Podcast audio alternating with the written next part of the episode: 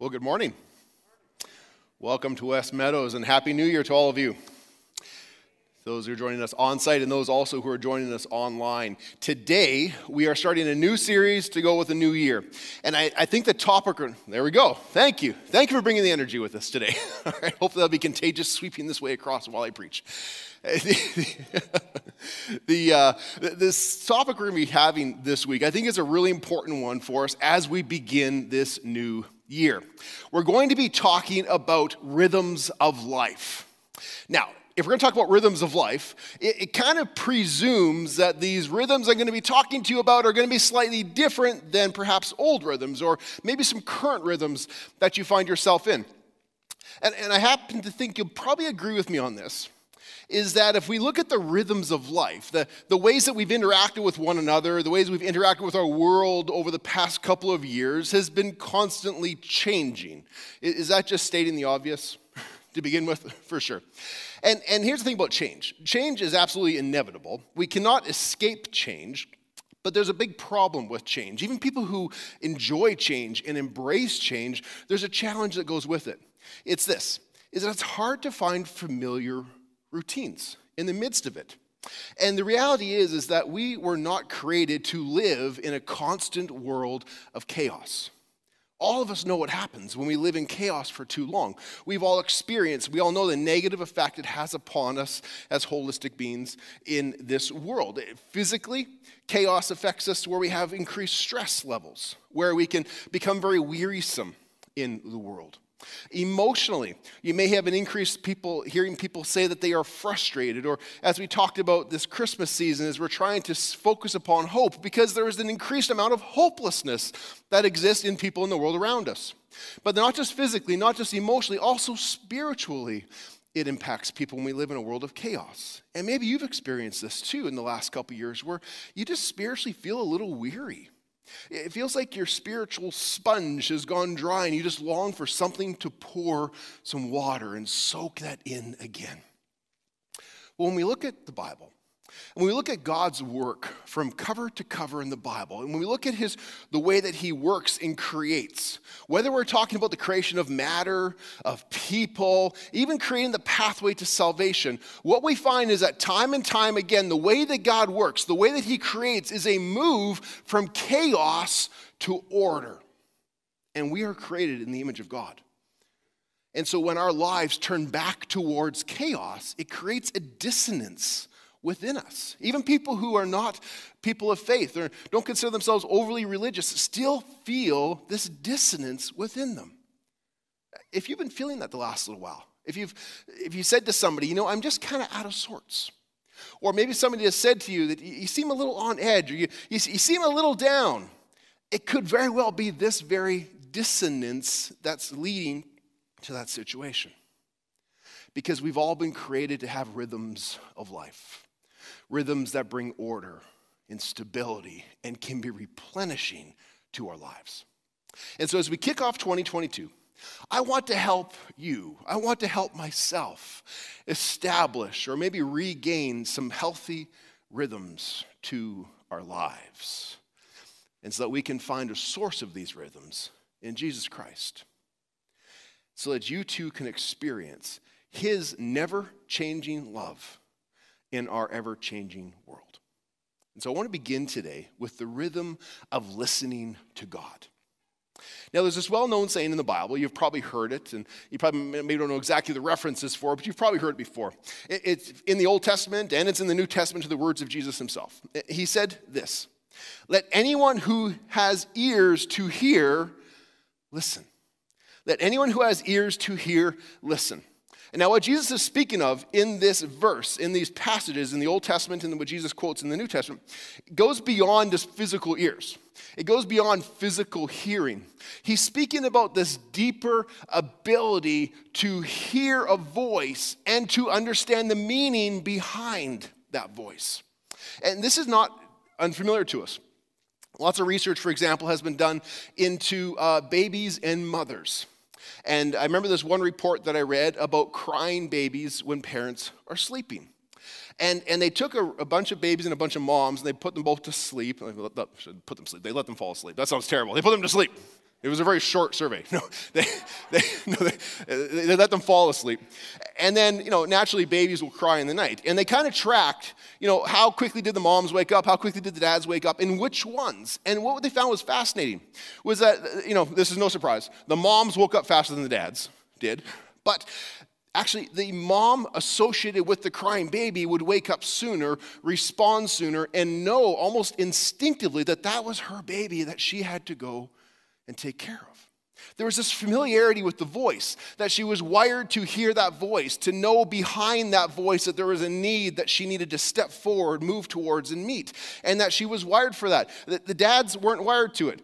Guys, we come across this honestly. Sometimes we get some heat for it, but actually, research has proven that we come across it honestly that the moms are more wired to wake up than the dads are. The research did find, however, what dads are wired to wake up to. Do you know what it is? It's the elbow, right? The, the uh, air turn. That, they're wired to wake up to the elbow. So if you're wondering, moms, how do you get the dad to go? It's the elbow that they're wired to respond to. But we also see this when, let's say, for example, a friend calls us on the phone we answer it, hello. They simply respond, hello as well. In that one word, the voice, the tone, the way that it's spoken, even if we haven't spoken for a long time, that voice, we just know behind it is memories and emotions and experiences that come flooding back in the moment of hearing that voice. Does that make sense? We've experienced these things, right? Well, this is more of what Jesus is speaking of. What's more of what he's referring to when he says, if you have ears to hear, listen. He's talking about this ability to develop this ability, this desire to hear the voice of God in that fashion, to distinguish it from the noises of the world, from the other voices of the world that seek to influence you, to hear the voice of God above the other voices that seek to direct your life in a different direction to hear the voice of God to the point where you can build a relationship with Him, to hear His voice where you come to know Him, to trust Him, to love Him, to desire to follow Him the days of your life. John 10 27, Jesus said, My sheep listen to my voice, and I know them, and they follow me. Do you believe that you can hear the voice of God? Do you believe that He knows you and that He wants to speak to you? Because here's what I believe I believe that God loves to speak to people who are listening for him. He loves to speak to those who are listening for him. And today, I want to help you to see the importance and the power of having a regular rhythm of listening to God. And the way we're going to do that is I want to invite you to turn with me to 1 Samuel chapter 3. Uh, if you got your Bibles with you, feel free to turn there, 1 Samuel chapter 3. If you want to follow along in a Pew Bible in front of you, you'll find it on page 215. And as you're turning there in your Bibles, I just want to give a bit of background. Here we find a story of one of Israel's greatest prophets, a man named Samuel, who would one day powerfully deliver messages of God to the entire nation. But first, he himself had to learn how to listen to God. Now, when we meet Samuel in 1 Samuel, he's about 12 years old and he's living in the temple in Shiloh. He's been there since he was about two years old. And for, for that whole time, he has been serving God under the tutelage of the priest Eli. But even right after the beginning, right in verse 1 of 1 Samuel chapter 3, we get a glimpse into the state of things in this time. It says here, 1 Samuel chapter 3, verse 1. The boy Samuel ministered before the Lord under Eli, which I just mentioned to you. In those days, the word of the Lord was rare. There were not many visions. The word of the Lord was rare. That either means God wasn't talking, the people weren't listening, or maybe a combination of both. And if we look at the books and the stories that come prior to 1 Samuel chapter 3, here's what we discover. We discover that it had been a long time since the people had really, truly sought the Word of God. It had been a long time since they truly attributed any sort of value to God, to seek after His Word, to value what He had to say. And here's the reality of it, folks. I think we relate to this as well. If no one's interested in what you have to say, well, what do you do? If you're in a group of people who are talking about some aspect of life that, that you had an ability to relate to, maybe even that you had experienced and had some voice of wisdom to speak into the conversation. And so you try to add to the conversation. And as you do so, they just kind of stare blankly at you for a minute and skip over your comments and resume their conversation and kind of ignore you completely. How many times are you going to try and keep adding to the conversation? How many times are you going to keep trying to talk before you just decide to remain silent and simply wait until they're ready to hear you? Well, God chose to, broke, to break the silence as we continue reading in verse 2 through 7. One night, Eli, whose eyes had become so weak that he could barely see, was lying down in his usual place. And the lamp of God had not yet gone out, and Samuel was lying down in the house of the Lord, where the ark of God was. Then the Lord called Samuel. Samuel answered, Here I am. And he ran to Eli and said, Well, here I am. You called me. But Eli said, I didn't call you. Go back to bed. Go back and lay down. So he went back and laid down. Again, the Lord called Samuel. So Samuel got up and went back to Eli and said, Here I am. You called me. My son, Eli said, I did not call you. Go back to bed and lie down. Now Samuel did not yet know the Lord. The word of the Lord had not yet been revealed to him. The priest Eli would have been sleeping in his chambers. He would have had a, like a bedroom proper that he'd be sleeping in. Samuel, who was there to work and serve in the temple, would have been dozing, kind of half sleeping in the temple, still tending to the elements of the temple, such as the lamp, which was not allowed to go out until morning. And so this would all be taking place for Samuel in, a whole, in the holy place of the temple, where the ark of God was. The ark that was constructed under the, the guidance of God through Moses and the nation of Israel as they wandered the wilderness, it contained the tablets of the Ten Commandments, the, a, a, a, a jar of manna, Aaron's staff, these, these examples of the past provision and presence of God amongst his people. And, and the ark was where, where God was presiding amongst his people, it was the presence of God. That's where Samuel was serving. And he hears his name called Samuel naturally assumes that Eli is calling him because who else could it be? And so he runs to Eli. And, and any parent can probably you know, uh, relate to what Eli experiences being woken up at 3 o'clock in the morning where you're sound asleep and then you feel this little tug on your toe and you open up and there's a small figure just staring at you in the dark. I can't sleep. I'm thirsty. I heard a scary noise. Relate to those? My favorite I don't feel good as they proceed to throw up all over the carpet and you find yourself at three in the morning cleaning carpets. Yeah, that's parenthood, right? It's a lot of fun. so, but Eli responds the same way you'd expect any parent to respond Go back to bed, I'm sleeping. Well, the frustration on both of them, Samuel would have been frustrated because he knows he heard something. Eli is frustrated because he's woken from a dead sleep and knows he didn't call him, but their frustration is continuing to grow. It only grows even more when this happens a second time.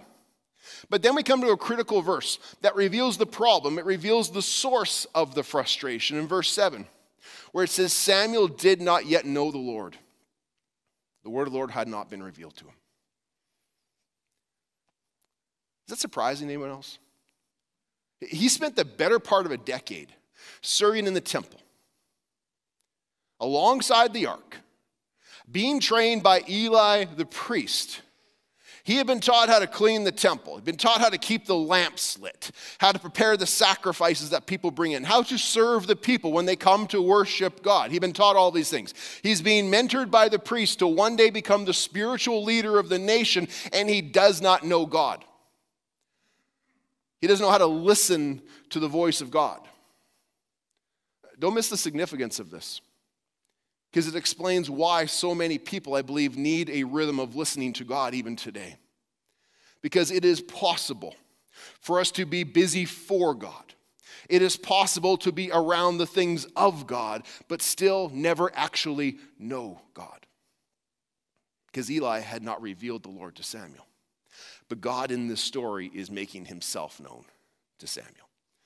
So we continue reading from verses 8 through 10. A third time, the Lord called Samuel. And so Samuel got up, probably a little more sheepishly this time. And he went in to Eli and said, Here I am, you called me. Then Eli realized that the Lord was calling the boy. And so Eli told Samuel, Go and lie down, And if he calls you again, say, Speak, Lord, for your servant is listening. So Samuel went and lay down in his place. Verse 10 The Lord came and stood there, calling as he had the other times Samuel, Samuel. And then Samuel said, Speak, for your servant is listening. Speak, for your servant is listening. Isn't it good news that God knows your name? You know what? God knows your name. And that even if you have been struggling in the past to hear the voice of God, God knows your name and keeps calling. He wants to speak to you. He wants to build a relationship with you. He wants to reveal a word for you and for your life. And if you want to have one with Him, if you want to know Him, we can respond as Samuel did in verse 10 Speak, for your servant is listening. Do you believe that's true? Do you believe that that can be true for you? That, like Samuel, you too can learn to listen for God's voice. And when he speaks, it will happen in a variety of ways. As I was considering this story and this, uh, the way that's been revealed in my own journey, I, you know, I don't have got time to go to all sorts of different stories, but I was thinking about different ways that God has spoken to me in my life. And I thought about, you know, one of the primary, one of the first ways that God has spoken to me is, is through other godly people who had learned to hear his voice. And, and they were able to, through word and through deed, reveal to me and share with me the good news about the grace, truth, and love of Jesus Christ. Kind of like Eli should have done with Samuel. Other seasons of my life, and these, these are limited times, only a few times, but there are times in my life, two in particular I can recall, where God spoke to me directly. And what I mean by that is it was an inner voice that was louder than audible. It was an inner voice that was so convicting, so true that there has never been a single second of my life where I had any doubt of what the source of that voice was. Kind of like Samuel experienced in this story. But there's another way. There's another way that God speaks regularly to people. And it's the way that we want to focus on today where we can invest and develop a rhythm of listening around. And I want to invite you to explore that with me for the rest of the time we have today. And the first step to that begins with what I was just talking about. Is number one, we have to believe, first of all, that the God of the Bible wants to speak to you. Now, there are some who will question the truth of that statement. There are others who will just immediately embrace it. But mixed into both of those groups, there'll be people who, who will think that, that, maybe God wants to speak, but it's this puzzle that has to be solved in order for me to actually hear. As though we're required to perhaps say the right words as, a, as sort of an incantation to get God's attention. Or perhaps there's a, a certain prayer position. Like I, I've been trying this one I didn't have any better results. But I was trying different prayer positions. But some people think there's a different position. As we teach our kids, close your eyes, fold your hands, right? Good things to learn. But that doesn't make God any more keen to listen to us. That just makes the kids more still, which is, which is a good thing to have. Some people think we need to discern hidden signs. And perhaps once we're perfect enough, then God will, you know, come speak to us.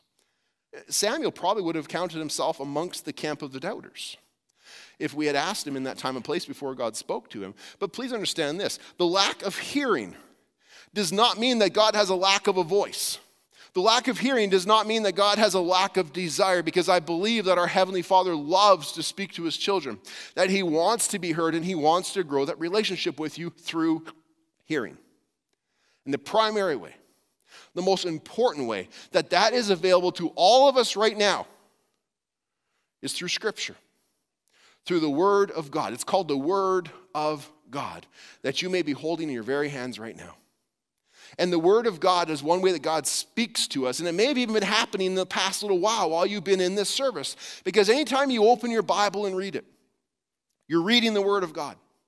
Anytime that you're listening to worship songs based upon Scripture that proclaim theology about God, you are hearing the Word. Anytime that you are present for a Bible based sermon, when the Bible is being preached, you are hearing the word proclaimed. And in all of these situations, there's an opportunity for a stirring to start happening within you. Have you felt that before? Where you hear a song, you hear a sermon, you hear a verse, and there's a stirring that happens within you. This is, this is part of the, the reality of what we can experience based upon what's, what, what Paul talks about in 2 Timothy chapter 3 where he says, All scripture is God breathed and is useful for teaching, rebuking, correcting, training in righteousness, so that the servant of God may be thoroughly equipped for all and every good work. All scripture, Old Testament and New Testament, the parts you like and the long genealogies you skip over, right? All scripture. When it is heard, when it is read, it is proclaiming the truth of God. Because it is the God's breath. It's, it is God breathed.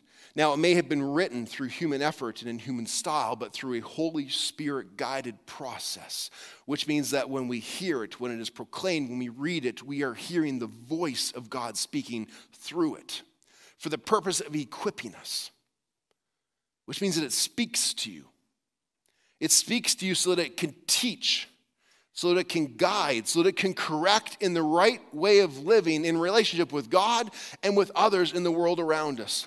And as you consider the truth of this verse, if, if one of your New Year's resolutions is to memorize scripture this year, this has to be on the list. This is a critical verse that we find in the Bible.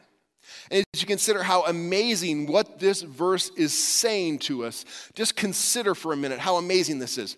That your Bible, the Bible that you may be holding in your hand right now, the Bible that you may have on a shelf at home, the Bible that you have downloaded onto your phone, your Bible is the voice of God. And it speaks. And as it speaks, it wants to equip you. Martin Luther, the reformer, said this of his Bible. He said, The Bible is alive, it speaks to me. It has feet, it runs after me. It has hands, it lays hold of me. It has eyes. It is the book that reads me. I don't read it, it reads me. Can you see the importance? Can you see the power of finding a way to develop a rhythm of listening to God's voice in your life? Can you see that? Because developing this rhythm of listening to God begins with the belief that God of the Bible wants to speak to you. Believe that He wants to speak to you. Without that belief, you will remain in a place where the word of the Lord is rare, as Samuel experienced in his time. But once you can see the importance and the power of this, you'll then have this stirring, this motivation to do the second thing, which is to choose to get into the word. And I truly hope that at very bare minimum, that as I've been talking about this in the last few minutes, you can already hear a bit of an internal dialogue happening for you that says, yeah, that would be a good idea. I, at the bare minimum, I, I hope something within you that goes, this would be good for you.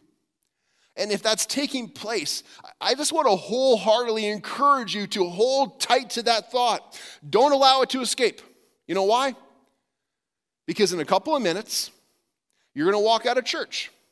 In a couple of minutes, you're going to log off of West Meadows at home and you are going to face the biggest enemy to success in this area. You know what it is? They're noises and voices that will start to speak. I don't mean about, about other people and kids whining and crying. I'm, I'm talking about, about your schedules, how busy we are. I'm talking about your worries about 2022, your to do list before we go back to work and school in a few days the opinions that we see amongst our community, the, the words that we hear on media. These are the enemies. These are the things that all threaten to drown out, all threaten to distract us, all want to be louder than the voice of God in your life. And if they're able to do so, then your time in the Word will probably go back to how it maybe it's been in the past, limited to simply a few random memes on social media. Sometimes I like those. Some of them are enjoyable, some, some are inspiring. Some of those memes on social media even can be witty. Like, like, for example, this one based upon Psalm 141, right? Set a guard over my mouth, O Lord. Keep watch over the doors of my lips. Right? Some of these are witty. And, I show you that not just because it's funny, uh, but because it's not devoid of truth, right? You may be able to better understand and memorize that verse now having seen that. So it's not completely devoid of purpose. Here's what I want you to understand. If, if, if that on your social media is the sum total of your time on the Word, it's just not going to cut it. It's not going to cut it. If you desire to clearly hear the word of God for you, these might be fun and witty and of some value, but it's not going to cut it. If you want to truly develop a rhythm of listening amidst the voices of the world, we need to be very intentional about it. And we need to intentionally get our space and our place in the Word. Now, if you've been around West Meadows for a while, you're probably familiar with that phrase, space in place. If you're newer over the past few months, here's what I'm talking about I'm talking about our strategy for getting into the Word of God. To have a space in a place. I want to pack that for you. Actually, over the break, I was in the Word of God myself, doing, doing my own time of devotions and something was revealed to me. A, a, familiar verse that i came across and as i was reflecting upon my message and upon this verse it, you know we could say that god spoke to me through that and showed me a new way to actually apply this principle to live out a very famous popular verse. And let me share that with you. You see when the word gets loud when the world gets busy and stressful there's a verse in psalm 46:10 that a lot of people find comfort in. It says be still and know that i am god and one way that we can achieve this, we can live out this verse, not just say the words, but actually experience this verse, is having a rhythm of listening to God in our space and place. I'll unpack that for you. This phrase, be still, it, it means stop. But it also, more, more accurately, is more a sense of let go. Because when it says be still, it's not talking about a lack of activity. It's speaking more specifically about, about stop trying on your own. Cease striving on your own. And instead, it's this invitation. Instead, it's this invitation to make space in your schedule, to make space in your world where you meet with God. And when you make space in your world, in your life, in your schedule, in your home, when you make space for God from all the busyness, from all the noise of the world, from all the striving that we do on our own, when we make space, we find this, this quiet presence. This quiet presence where we can be still. Where we can be still. And where we can come to know God, come to hear his voice in the quiet presence where we can grow in our trust and our knowledge of Him, and where we can begin to discover our place in His story and in His will for your life, for your challenges, and for the future. Be still. Find that space. Know God so that you know your place in His story. Now, what that looks like for you is going to be unique. It's going to be different than what it looks like for the person sitting next to you. It's different than what it looks like for me. But to give you a bit of an example, I just want to share with you what it looks like in my life. Now, my space, for example, begins in the morning. It has to begin in the morning. It's the first appointment of my day. And I have to make it there because I have to have this quiet time before the voices of email before the voices of the to do list, before the voices of the needs of other people start to consume my entire day. Before those voices get too loud, I need to get quiet in my space with God. And one space that I use for that, uh, there's two of them I'm going to mention. One of them is actually at the gym. Now, here's, here's where I use that. Now, if you ever encounter me at the gym, I'm not being rude or overly antisocial. It's just I've got my headphones in and I am zeroed in and I'm just in my own space because I'm listening to sermons. I'm listening to the audio Bible while I'm doing these things.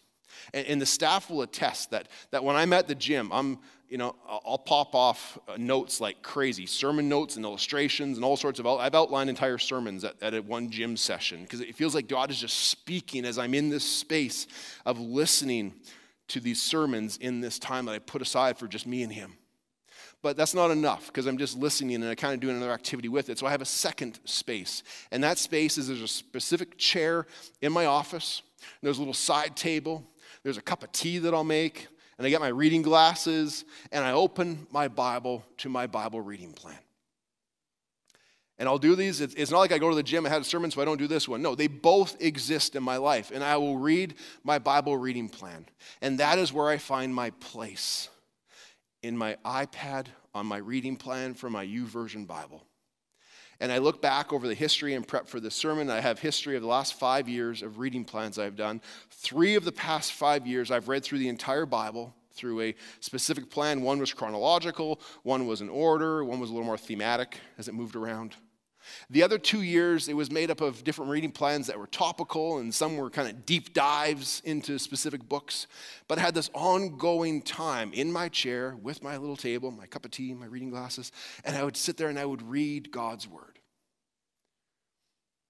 And, folks, we live in a time, an amazing time, where there is so much access to this stuff. Like, like, regardless of what stage of spiritual development you're in, where you feel like you're at, what season of life you might be going through, what version of Bible you prefer, it has never been easier to access this stuff. And so, as you consider, and, and I want to encourage you again to consider what does it look like to create a space and a place in your life? I want to give you three resources right here, right now, that are available to you this very minute. Number one is through the Pew Portal. Did you know that our Pew Portal has a plan? Another P we throw on there. If you open the Pew Portal, go to the sermon notes, there is a Bible reading plan I've included in there. Every single week, there's a Bible reading plan included as part of the notes. You can simply open that up and find a Bible reading plan right now. Sign up for it. You'll be done before you go home. You can just start reading it. It'll send you reminders every single day. You can go and download the YouVersion Bible, which has been downloaded. I think it's over a billion times now. I think they've, they've whatever the number, massive, maybe it's 500 million. But it's the biggest app that's been downloaded. It's free. Whatever version you like, if you want to listen to the Bible, you want to read the Bible, it's completely 100% free. And the third option you can do is reach out your hand and you'll see a Bible in front of you.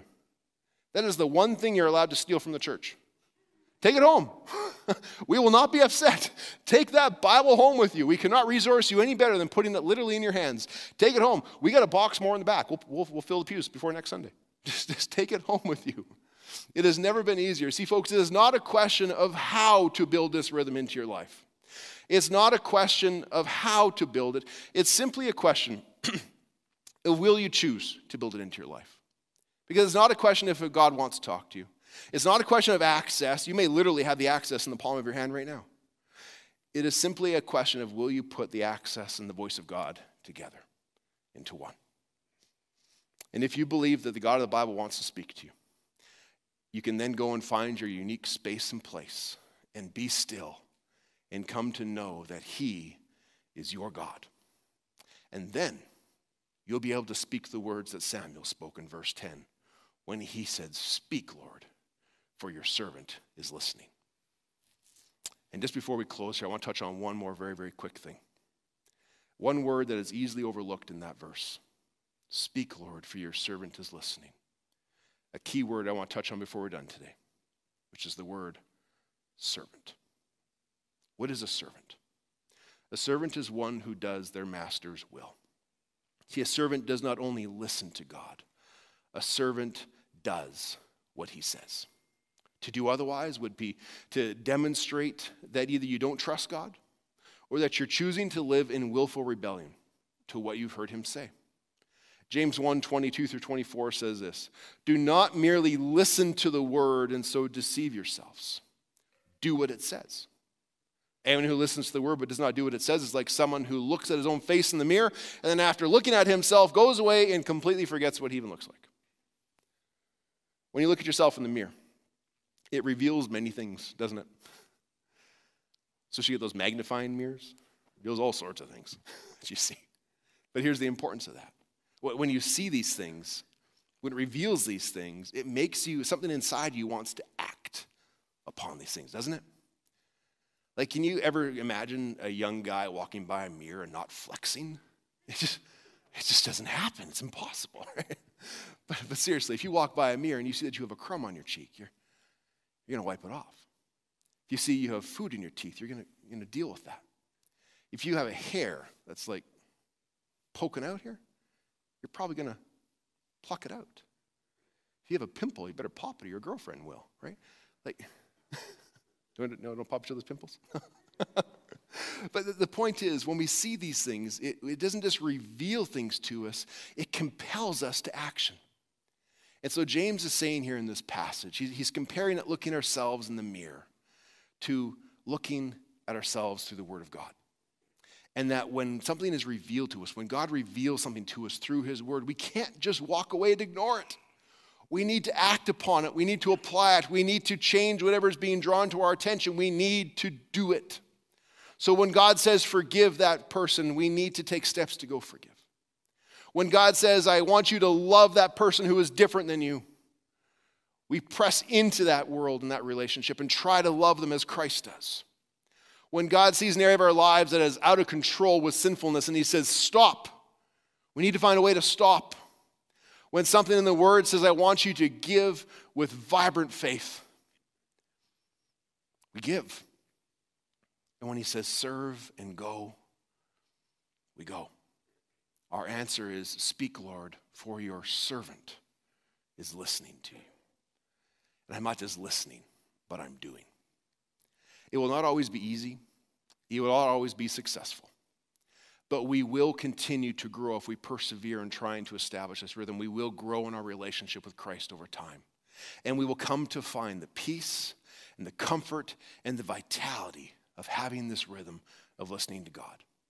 And so I want to conclude right now just where we began with Samuel who had to learn how to listen to God. And as he did, it shaped his entire life. And then we read this in verse 19 through 21 of chapter 3 of 1 Samuel.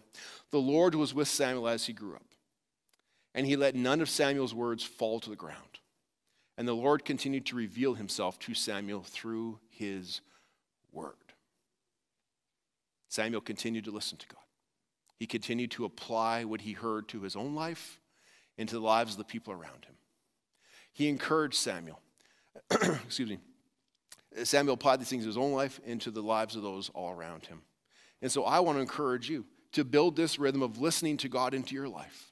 It begins by number one, believing that God wants to speak to you. Do not allow the word of the Lord to be rare in your life. Number two, to get back into the world, word as we start 2022 so that you too can be still and know God by committing to your space and place. And then finally, expect to hear from God. And when you do, when He speaks, do not just be listeners of the word, but be doers of the word. Would you pray with me? Heavenly Father, we thank you for the word of God. We thank you for your word come down to us that is available to us. God, we, uh, God, I just want to pause right and actually pray for those in the world who do not have access. We take for granted the access that we have to the word. God, there are those in this world who, when they receive even a single page of the Bible, they celebrate and dance for joy. Oh, Lord, may we not take for granted the beautiful gift and access that we have. God, may we not be content with having a Bible on the shelf, but may we have a Bible in our hand. May we have the words of that in our heart and our minds and lived out through our words. God, I pray for us as a congregation that as we go into this year ahead, that we would do so of those who are lovers of the word, who are seeking to be still in your presence and to know you as our God like never before. We pray this all in Jesus' name. Amen.